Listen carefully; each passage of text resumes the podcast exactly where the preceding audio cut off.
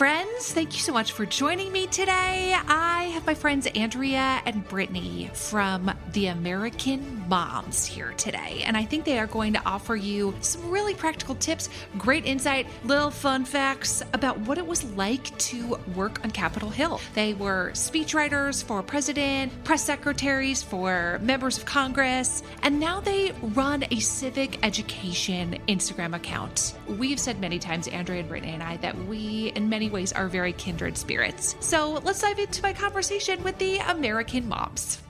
I'm Sharon McMahon, and welcome to the Sharon Says So podcast.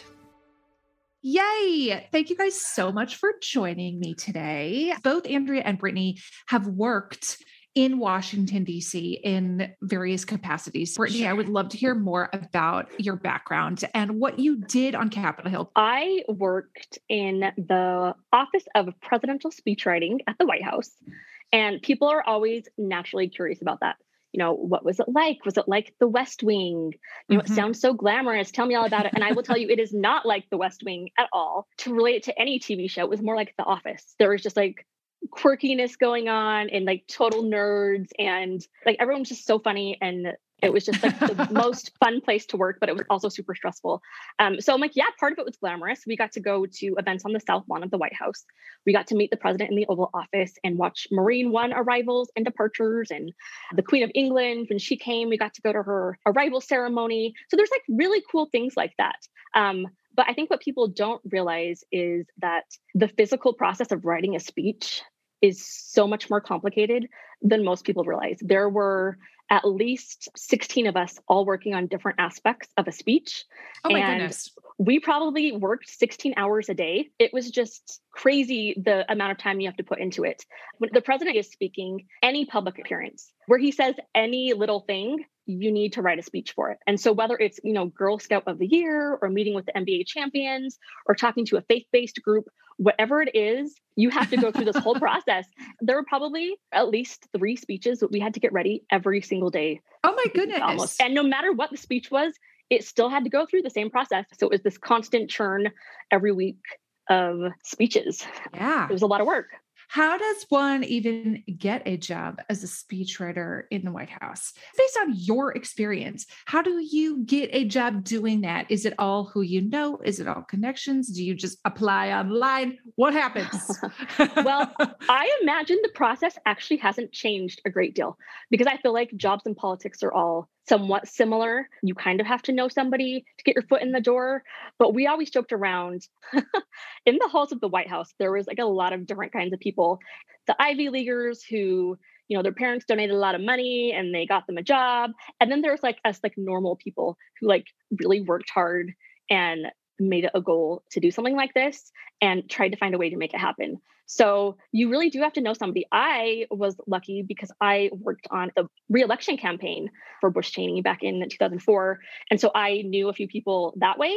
And mm-hmm. so when I went to Washington, D.C. after that, I spent a year um, working in the press office for the Secretary of Health and the U.S. Surgeon General.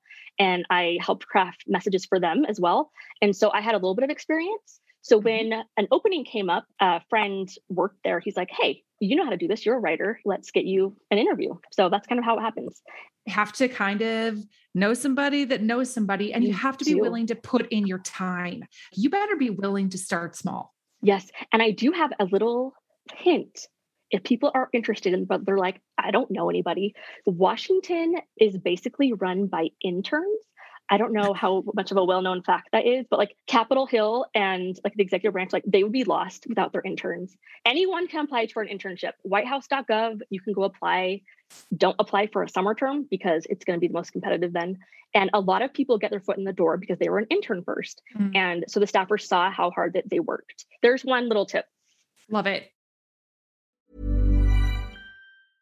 Quality sleep is essential. That's why the Sleep Number Smart Bed is designed for your ever evolving sleep needs. Need a bed that's firmer or softer on either side? Helps you sleep at a comfortable temperature? Sleep Number Smart Beds let you individualize your comfort so you sleep better together. JD Power ranks Sleep Number number 1 in customer satisfaction with mattresses purchased in-store. And now, save 50% on the Sleep Number limited edition Smart Bed for a limited time. For JD Power 2023 award information, visit jdpower.com/awards. Only at a Sleep Number store or sleepnumber.com. Cool fact: A crocodile can't stick out its tongue. Also, you can get health insurance for a month or just under a year in some states. United Healthcare short-term insurance plans, underwritten by Golden Rule Insurance Company, offer flexible, budget-friendly coverage for you. Learn more at uh1.com. Hey there, it's Michelle Norris. I'm host of a podcast called Your Mama's Kitchen. When I travel, I'm usually looking for a way to find a taste of home when I'm not at home. And one of the things I love to do when I am at home is entertain. And Airbnb allows me to do that. When I was in California recently, I rented a house that had a great kitchen. And when we were sitting around the table, we we're all thinking, we're in someone else's house. Someone could be in all of our homes as well. If you have a home, but you're not always at home, you have an Airbnb. Your home might be worth more than you think. Find out how much at airbnb.com/slash host. And Andrea, I would love to hear more about what you did on Capitol Hill. Well, it's not as exciting because nobody even knows who their senators are, right? so I was lucky enough. I did not intern on Capitol Hill. I came from the reporting world. I was a reporter for a couple different CBS affiliates, and I just got sick of living in poverty. Reporters don't make a whole lot of money. and for years, Brittany would tell me, You need to come to DC. It's so amazing. And I just kind of shrugged her off. So I moved to DC without a job. And it happened to be that Senator Bennett's press office they called it the press shop was hiring and i applied and i was from utah and they liked that i was a reporter and i happened to get the gig and i really knew nothing about the inner workings of the federal government. I was a local reporter in tallahassee florida where we did the local government but i didn't know a whole lot about the federal government. I wish i would have taken a government for grown-ups class. I wish we would have had them back then. It would have been really helpful to me. So I, I, worked there and I'm like, I don't know what it means. What is cloture? I have no idea. And they say, mm-hmm. write a statement for this. I'm like, I just make up a statement? Are you just gonna pick what they say? That's amazing. so it's my job. I, I just make the pick statement? what they say. This is fantastic. Elected officials don't often write their own statements. Their staff does it. And sometimes they'll approve it and sometimes not. And most elected officials, they don't tweet themselves or Instagram mm-hmm. themselves. Most, we should say, right? Some do, but most of the time it's their press office. So that's what I did was I got to help craft statements and document everything they did. And I would talk to reporters and it was a lot of fun. And I quickly caught Potomac fever there, as they call it in DC. And it opened up my eyes to so many different things. It was just a really wonderful experience. Mm. People seem to be in kind of one of two camps. You either believe people are mostly good or you believe people are mostly bad. Mm-hmm. And because of that viewpoint, you either view government and elected officials as mostly bad, they do not have your best interests at heart. Or you are of the persuasion that these are people who are just doing their best and trying to do a good job for their constituents, and they're mostly good, they're mostly caring, nobody gets it right 100% of the time. But do you fall into one of those two camps? I think because we worked in Washington, and Brittany probably thinks the same thing, is that I think that most of them have America's best interest at heart, or they would not be there in the first place. It is a hard job, and you get a lot of crap for it. And I don't think anybody is up for that kind of thing. I think they're generally really good people who just go about solving problems differently and that is it. And sometimes we agree with the way they solve problems, and sometimes we don't. And that's usually when we're like, oh, they're not patriotic or they don't love America, but they just have different ways of solving a problem for our country. And that doesn't make them unpatriotic or un American because they choose to solve problems or look at them in a different way. Mm. Yeah, I agree with that, Andrea. I would also just add to that people are complicated and they are imperfect. So anytime you have a system that is run by imperfect, complicated people, you're going to get people who mess up and make mistakes and mm-hmm. who maybe get caught up in power instead of their constituents' needs. But overall, people really are trying to do their best. People mm-hmm. are complicated and people are imperfect. Mm-hmm.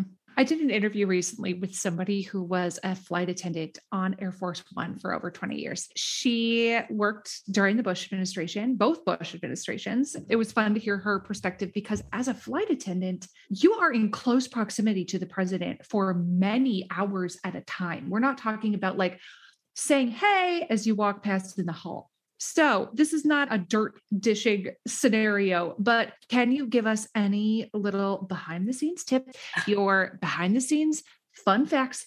Who has some kind of fun, juicy detail they could share with us? I have a funny story Okay, that I'll take it. President Bush and speech writing.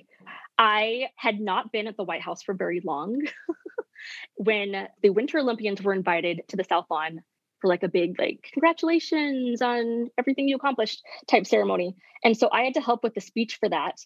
So the Olympians weren't just the Olympians that we all know, the, like the ones we're familiar with. They are also the Paralympians, who sadly we are less hmm. familiar with. And so there was one named Lonnie Hanna, who I know all about now. he had cancer and had one of his legs amputated, and he was one of the gold medalists for sled hockey. When we're writing a speech for the president, sometimes we'll stick in like little notes, little brackets to give him like clues. We call them speech mentions. So, for Yeah. example, when Lonnie Hanna, the president was like, you know, welcome Apolo Anton Ohno and welcome this person, and Lonnie Hanna is here. We recognize, okay, Lonnie Hanna is perhaps a more feminine sounding name than Mhm. a lot of men have. So we put male in brackets and said that he went on to beat cancer to win the gold medal in sled hockey. That day, the president, we were always reminding him, like, don't forget your glasses, you know, wear your glasses. And that day he did not take his glasses. And I was out on the South Lawn listening to the speech. Remember, I was brand new. And here's what he said, Sharon. And I was like, oh my gosh, they're gonna fire me. He said, welcome Olympians. You know, we have Lonnie Hanna here. She had breast cancer and went No. on to win a gold medal in the Olympics. And I was like, oh, Nope. no, That's wrong. like, Take "Oh it back. Take it back. no, take it back. no, no." Take it back. That- I know, exactly. And so I literally thought I was going to be fired. Like I went back to my office and I called the West Wing and I was like, what can we do? Can I go apologize to Lonnie Hanna? Like we really, we like we did the best we could. We like we're so sorry. And they're just like, hey, it happened. It's fine. Clearly presidents are imperfect and they just need to wear their glasses sometimes. so, but really, like President Bush was a very funny, funny man. And I don't think his mm-hmm. humor came through a lot. That's one thing I would say. He was super smart and hilarious. Yeah. Presidents should maybe just get LASIK. exactly. Yeah, they should. Maybe that should just be like a thing. People's eyes age. There's no shame. It is what it is, but maybe we should like just get LASIK so we don't have this issue. I would love to hear more about why you think it's important to have civility in political conversations. Let's be real. First of all, let's not pretend that America has always gotten along. like disagreeableness is kind of in our DNA, right? Like we've been out there throwing tea overboard into the ocean since the very beginning. And yet, social media absolutely has amplified our ability to insult one another and to create uh, division and disharmony. So, I would love to hear more from your perspective about why it's important to have civility in political conversations. Again, like you said, social media has amplified this divisiveness. And in some ways, you know, social media is super great. But in this particular instance, it is not helping anybody. And I feel like part of that too is we have this constant pressure to speak up every time that big hot topic comes up in the news. Like if you're not saying something, that means that you aren't passionate about this topic. That shouldn't be the case. But we also live in a world where we are judged big time on who we voted for. But we are all so much more than who we voted for. We need to stop treating each other like that's all that matters. And I think that's this toxic atmosphere that has come from social media. It means it's extra important to teach and model kindness, like especially because our kids are all watching, right? They pick up on all of this. And the last thing that we want to do is create this next generation who like kindness isn't even a thing. So the way we treat each other, no matter what our political preference is, no matter what our skin color is, no matter what our religion is. And I always tell my kids, like, you find what you look for, so look for the good. And that is true for people and it is true for situations that we just all need to just take a step back and take a deep breath and maybe bite our tongue sometimes. But I don't want to bite my tongue. I want to say everything that comes in my mind. And then I want to have thousands of people validate me on the internet for that.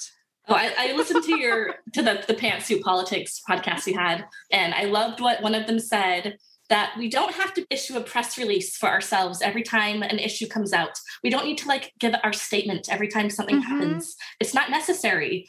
Mm-hmm. And I think there would be a lot more unity in the world and happiness if we didn't have to have that validation from everybody. But it does, it starts in your homes, it starts in the way that you talk to your kids. And if you're going to bash every politician, then your kids are going to go out and bash every politician. Mm-hmm. It makes a sad world, but it all starts in our homes. And I think we forget that sometimes. Mm. It behooves us to remember that politicians are human beings. And when we begin to dehumanize human beings, that is a dangerous precipice. It's a dangerous thing to teach our children that we have reduced human beings to caricatures of themselves based on their appearance or based on the way they talk or we can all think of a million stereotypes of prominent mm-hmm. people in politics and when our children hear us talk about politicians like that they absolutely are internalizing that that's the way we should talk about politicians who are humans Exactly. We had someone who wrote a message yesterday and said, let's remind everyone our children are listening and let's not pass down the hatred to our children. Kids get bullied at her kids' school all the time for political issues they don't really even understand, but they hear sound bites from their parents and they pass it on. She said, when my brother was little, this is a, a kid in kindergarten, mind you. She's like, he would hear his parents say, Jimmy Carter just got elected. Our country is over. And he couldn't sleep at night because of it. Mm-hmm. He would lay in bed, tossing and turning, worrying about this thing that he didn't fully understand that he heard his parents say. That's never okay, right? We just need to stop making like blanket statements like that that are clearly not true. We've had plenty of bad leaders in the past, right? And we've gotten through it and we're okay and we are stronger and better than that. Turns out the country didn't end when Jimmy Carter got elected. right. Yeah, exactly. Turns out the whole thing did itself implode. not with him and not with any other president. We thought the no, same thing like, like we have checks and balances for a reason. Like it's gonna be okay. Mm-hmm. When we're children, right? Like we grow up with this idea of like, well, what would you do if you were president for a day? Right? What would you do? And we grow up with this mythological viewpoint that the president is an all knowing, all powerful wizard, right? And they're like, what would you do? Well, first thing I would do is I'd wish for more wishes. and, and then and then I would give everybody a million dollars and 1,000 pounds of jelly beans as though the president is all powerful. When in reality, the president has less power than we often give him credit for. Do you agree? Exactly. When you're president for a day and you want to get every kid a candy bar, it's going to have to go through Congress first. So there's more to it than that. That one right. day is going to turn into probably months and months for those kids to get that candy bar. And then a bunch of kids won't get the candy bar and then we'll have to open a hotline for what to do if you didn't get the candy bar and then they'll complain on social media about how some people got candy bars and some didn't. I don't like this kind of chocolate. Why'd you give my kid this right. chocolate? I don't this like is, white chocolate. That's right. This is made overseas. What about American jobs? I mean, like, this is a very problematic statement you've just made, seven year old it's especially true about like an individual congressperson. The power that an individual congressperson has is very small. Yeah, absolutely. A bill, even to be introduced to Congress, takes a lot of work. But then you have to get so many co sponsors and people to sign on board with it. And the chances of it actually passing Congress are very, very slim you look to see what you know people are always like well what has my congressman done for me? What has my senator done for me? There's bills that they have helped pass and you can find that all online but it's often very small. And often their work is found in things like earmarks things that they've really pushed for to get to their districts or their states or whatever. Mm-hmm. and often earmarks are viewed as bad but often it's these people trying to get funding for their state so something can happen in their state there's a lot to it and it's a lot of hard work. And I mean, if it was hard 10 years ago to get people to be a co sponsor with you, especially someone on the opposite side of the spectrum, it is very hard today. Mm. It, it's so true that when people are like, well, what have they done for me? We have all had embarrassing moments where something didn't smell quite right. And if you have any children or people in your lives who have stinky toes, stinky feet and those stinky shoes pile up by the door of your house. And then when people come over, they're like, um, your house smells weird. There's a solution for that, and it is not necessarily spraying down your house with disinfectant. It is taking care of the smell at the source. by using Lume on places like the people in your house's stinky feet. It is a whole body deodorant. It is safe to use anywhere on your body. It was created by a doctor who saw firsthand how stinky feet and other body parts are often misdiagnosed as problems when in reality you could just use a product like Lume and it would take care of the issue. It has been clinically proven to block odor all day and control odor for up to 72 hours. Lume's starter pack is perfect for new customers. It comes with a solid stick deodorant, a cream tube deodorant, two free products of your choice like mini body wash and deodorant wipes, and free shipping.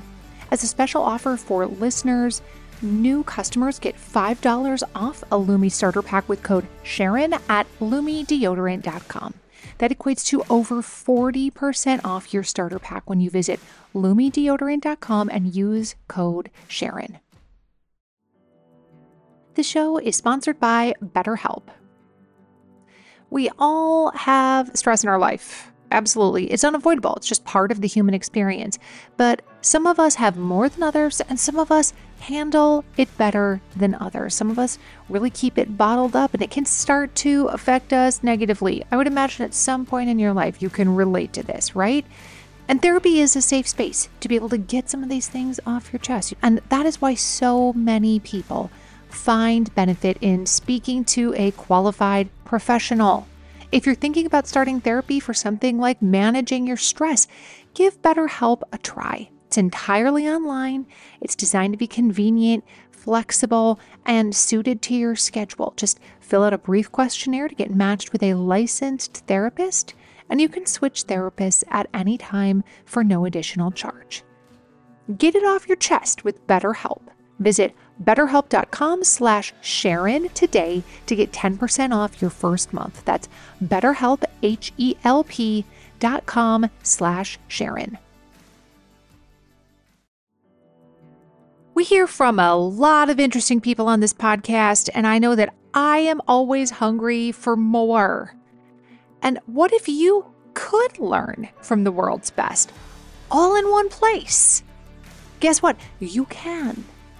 With Masterclass, you can learn from the best to become your best. Masterclass is the only streaming platform where you can learn and grow with over 200 of the world's best instructors. For just $10 a month, an annual membership with Masterclass gets you unlimited access to every instructor. And you can access masterclass on your phone, your computer, your smart TV, even in audio modes. You can listen to it like a podcast. I know that when I watch Doris Kearns Goodwin, that first of all, I'm going to be getting fantastic information, that the production level is going to be incredible, and then I'm going to walk away feeling smarter and more informed than I was before. Right now, our listeners get an additional 15% off any annual membership at masterclass.com slash Sharon. That's 15% off at masterclass.com slash Sharon. Masterclass.com slash Sharon. How would you like them to go about passing a bill alone? you know, yeah, like to me, it just shows a, a, small lack of understanding about how bills actually get passed. It is actually an extremely lengthy oh, process, and you need a lot of people to agree. Mm-hmm. So, in your guys' Instagram bio, you say taking the overwhelm out of politics. And I would love to hear more about maybe somebody who feels overwhelmed by this whole system. Like they scroll Instagram and it's just full of like doom and gloom mm-hmm. all day long. And it is easy to feel overwhelmed. It's especially easy to feel overwhelmed if you don't have a lot of understanding and all you're hearing is people saying negative things constantly. It's very easy to feel overwhelmed. So, what would you tell somebody who feels overwhelmed and doesn't know where to begin? I think often the overwhelm part comes when we don't understand. I think there's so many people who don't like tuning into the news, whether mm-hmm. watching it or reading it, because a lot of it seems so complicated and dark. And so people mm-hmm. just avoid it altogether. And then if that happens, you kind of feel in the dark about some things. If we're not actually educating ourselves and what's happening in our world, it's easy to feel overwhelmed. And so we often just tell people go to lots of sources. Don't think that this one source is the end all be all for news Go Mm-hmm. to lots of places to find your news, and you can figure out what's happening by reading lots of sources. It's not so overwhelming feeling when you have a grasp on what's actually happening in the world. I would agree with that. And I think even just the process of finding multiple sources of news is overwhelming to people because like, I don't mm-hmm. have time for that. Yeah. And there are so many easy ways to get the news that there's almost like no excuse. You can get like a news briefing sent to your email every morning by like something like the donut or like all sides now, outline bullet point and send them. You're like, oh, huh, I would like to know more about that. You can click on the link. You can ask Alexa to give you the news briefing for the day. If you find that you don't have a lot of time, listen to a news podcast uh, while you're making dinner or whatever it is that you're doing. Being informed is so much easier now than it was like when our parents were growing up. Oh, right? yes. So much easier. hmm That's a great point that a lot of major newspapers have daily news podcasts. And they, you know, are like 20 minutes, very quick recap of what's going on. And because they're short, they tend, in my experience, they tend to be less inflammatory because they're not having the guests on who are like, and this person is making it so the country's going to hell in a handbasket, and this person is making it so that we're on the race to destruction. It's just like a quick recap. And so, to me, if you are feeling overwhelmed, like those kind of daily news podcasts can be just a great summary if you like to listen to the news. And especially because, yeah, because they're condensed and limited to a certain time, they kind of just want to stick in the facts. That's Right. the important stuff. So, yeah, that's an easy place to do it. Mm. When I was growing up, when you were growing up, when our parents were growing up, your news was like the 30 minute ABC nightly news with Peter Jennings. You know what I mean? Yeah. Or your daily newspaper. That's what where they really had to condense everything that was happening in the world down to a 30 minute chunk. Man, you knew something was really up when the news just kept on going and it preempted the primetime TV shows. Yeah. Then you Yeah. knew, like, dang, this is a big story. Yeah. When it cut, when it cut into TGIF, I'm like, yes. wow. like that was the worst, right? Was It's so funny. Andrea and. I were talking because we didn't grow up talking about politics per se in our household, but we always watched the news like twice a day with our parents. Like at five o'clock when we were getting ready for dinner, we watched the news. And then before bedtime, we probably just watched it for the weather, quite honestly. So we knew what to wear to school the next day because we didn't have a weather app back then. But Mhm. we sat and watched the news together. And I think even just that little act opens up your awareness. We cannot live in bubbles, right? Where we mm. think everything is just about us in our own little sphere. There's a whole world out there. And I think even just watching the news is kind of what got Andrea and I interested in politics in the first place. How do we take the overwhelm out of it? Is we start normalizing it. So it's not like a big deal when you're watching the news because it's just something that you do. You've made a habit of it. You know what's going on, and it's become a normal part of your life. Mm. Also, I think too, we often think of politics just as being a federal or a national issue, but there is also things at play in our own communities. And I think if you're feeling overwhelmed, start there. Yes. Look to see what's happening in your town. What do you like that's happening? What don't you like? What could you get involved with? Who are the people that are making those things happen in your town and how can you lend them a hand? Those kinds of things also make your world seem a little more significant and less overwhelming when you figure out that the things actually happening in your own town have more of a day-to-day impact on you than what's happening on Capitol Hill or in the Mm. White House. I am always a big advocate for reading your local newspaper.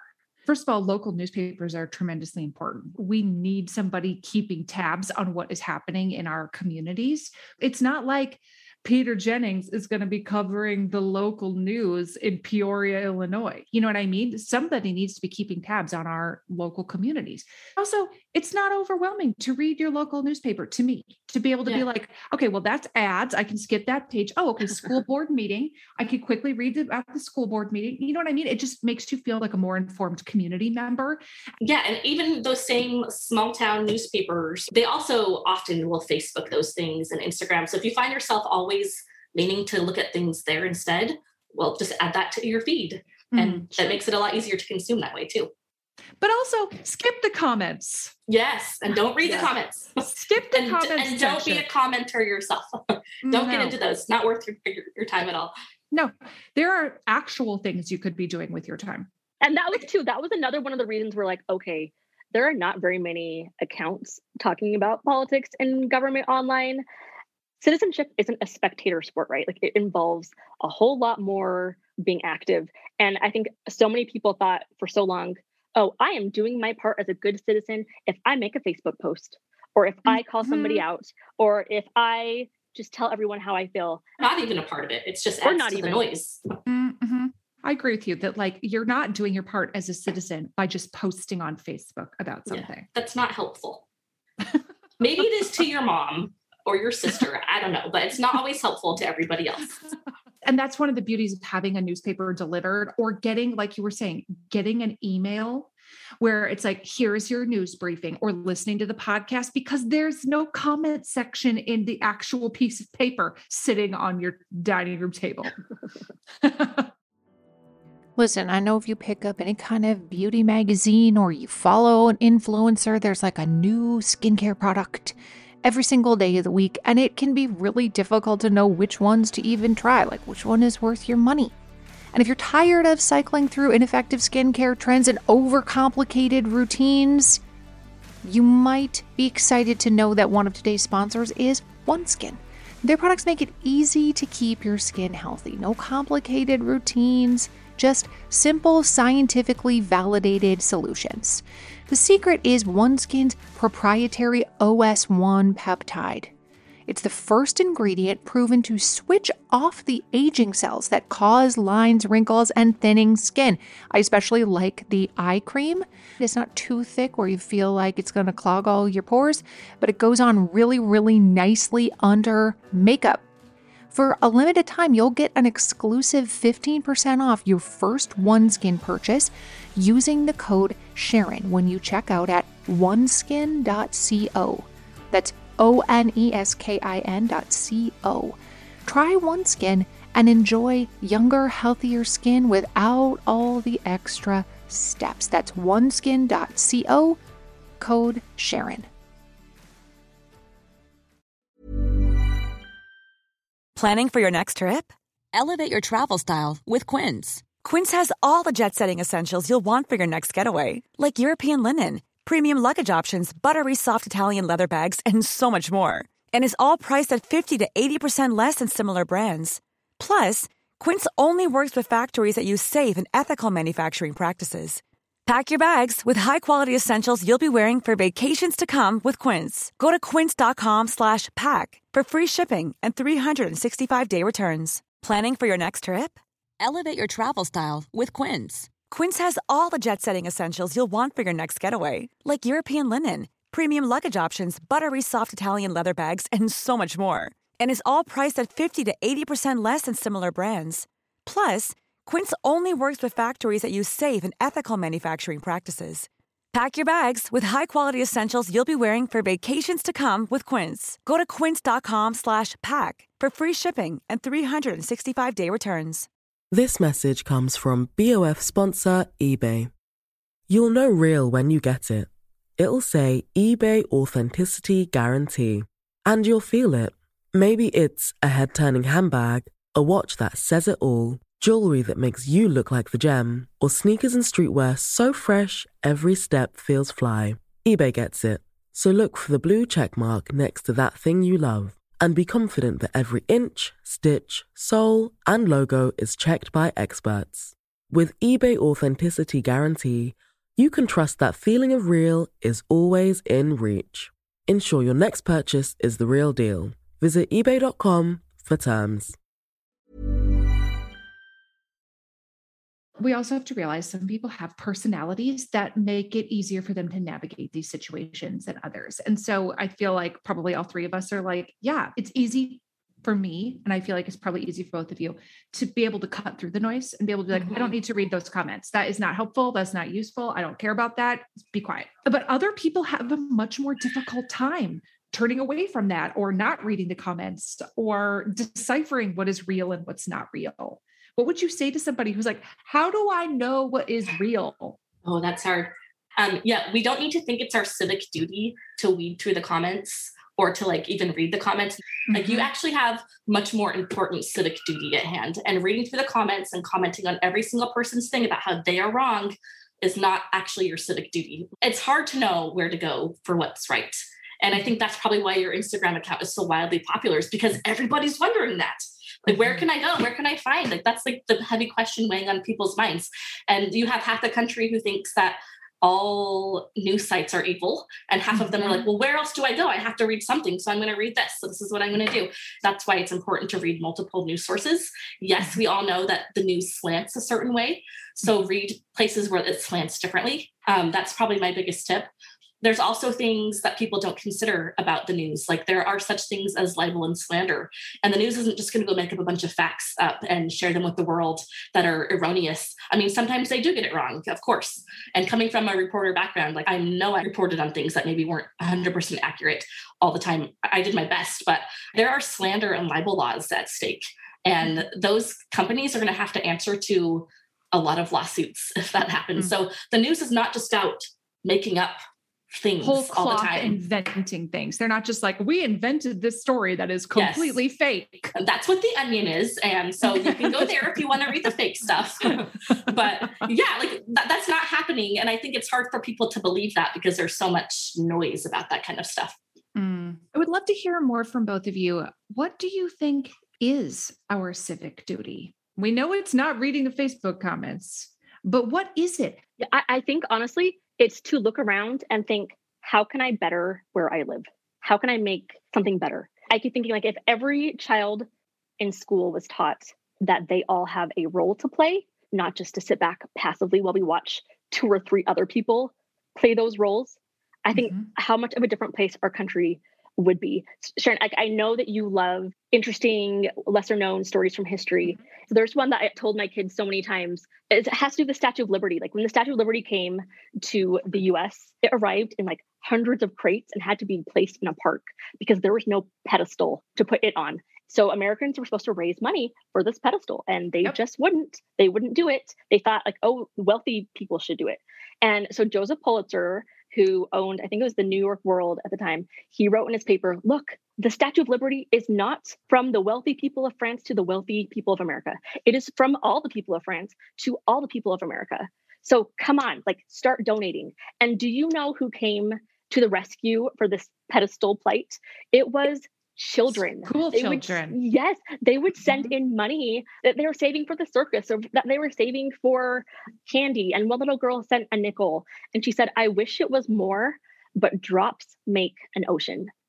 And I'm like, oh my gosh, like that is kind of what us all getting involved in. Maybe one single person just doing their part isn't going to have the impact that the world needs. But if all of us collectively do our part, drops make an ocean and huge amazing things happen. And that is what our country was founded on was multiple people doing their part. You know, it wasn't just George Washington mm-hmm. rounding everybody up. Like so many players all had a different role to play and we all have different roles to play.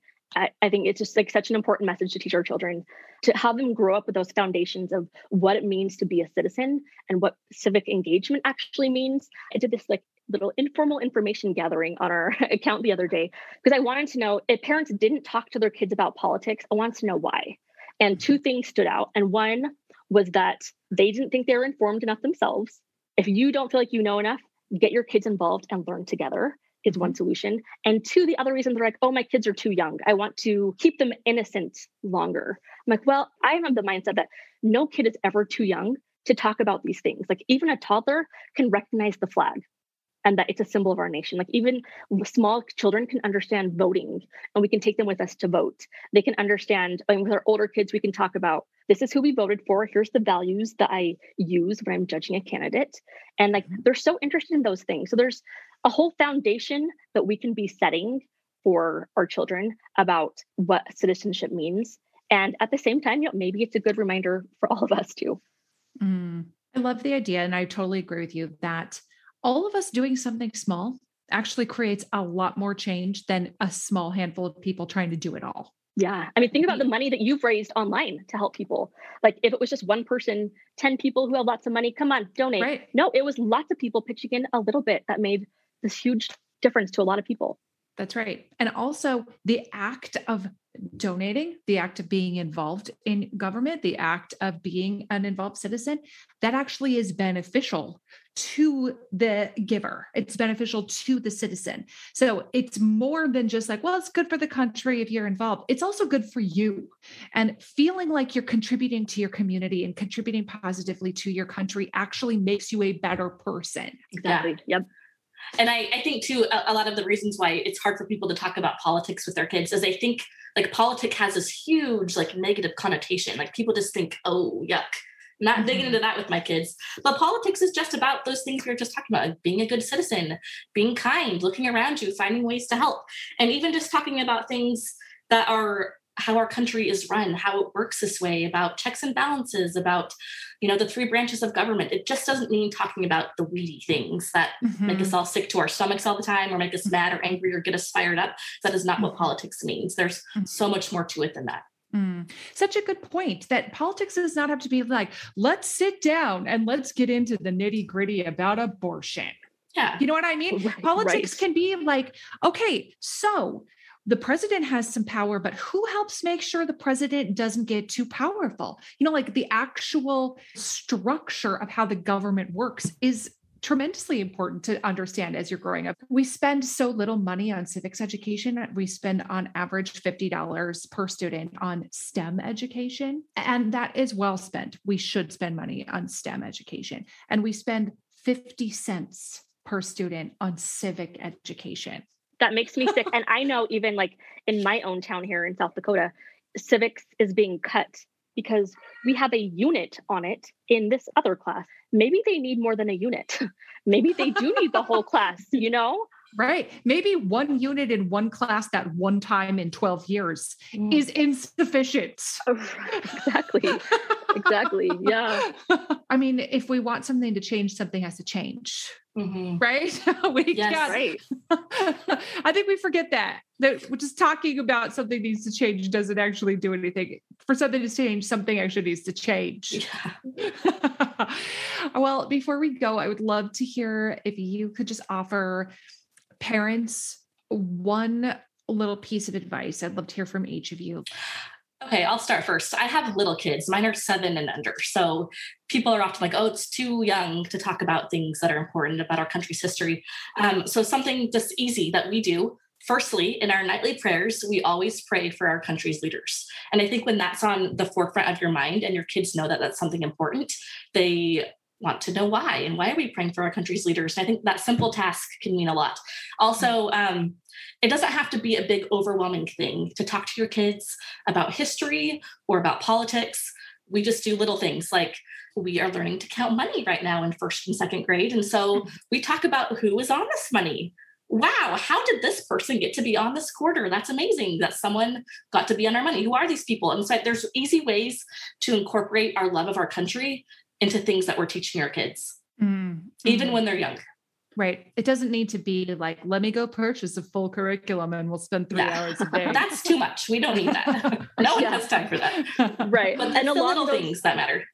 Yeah. Along those lines, I would say my tip would be to normalize these discussions. Don't make it okay, guys, we have to have a big family meeting. Let's talk about who we're voting for. No, make it a part of everyday conversation. Talking about politics and government and what's happening in our community is as normal as like talking about the weather. Like so normal. In fact, I sent my oldest to an art camp last year and where one day they were making stuffed animals out of their own drawings. And while the other kids were making like puppies and kittens, my son drew a political figure who I will not name and made the stuffed animal out of him because he's like, awesome we talk about these people all the time and just like proudly sitting on his bedroom shelf and just normalize these discussions and model the correct behavior like is it okay mm-hmm. sometimes to speak up about things yes but you don't have to do it in a hateful way and mm-hmm. children pay attention to those things so mm-hmm. normalize it and be the example mm.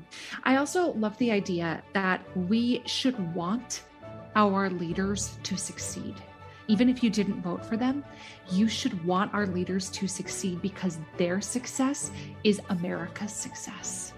And so to work against our current leaders to actively take this stance of dehumanizing them actually is to the detriment of our country because their success is our success.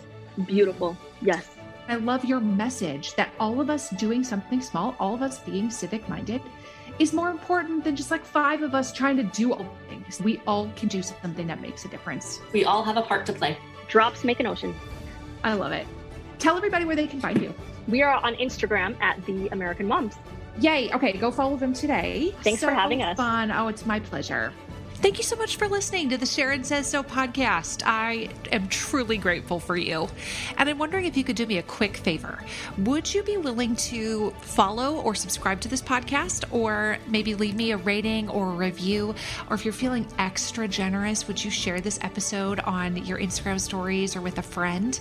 All of those things help podcasters out so much. I cannot wait to have another mind blown moment with you next episode. Thanks again for listening to the Sharon Says So podcast.